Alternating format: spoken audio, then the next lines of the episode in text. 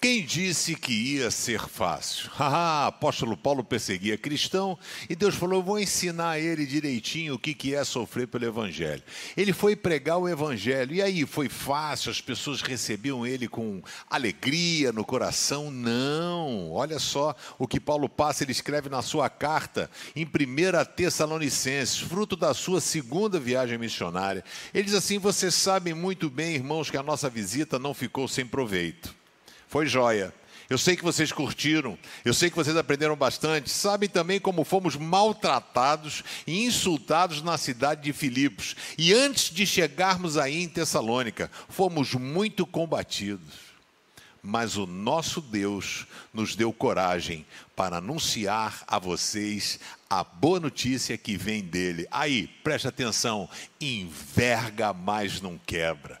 Paulo era para ter jogado a toalha. Poxa, ele está tentando pregar o evangelho, fazer a vontade de Deus, mas está tudo dando errado.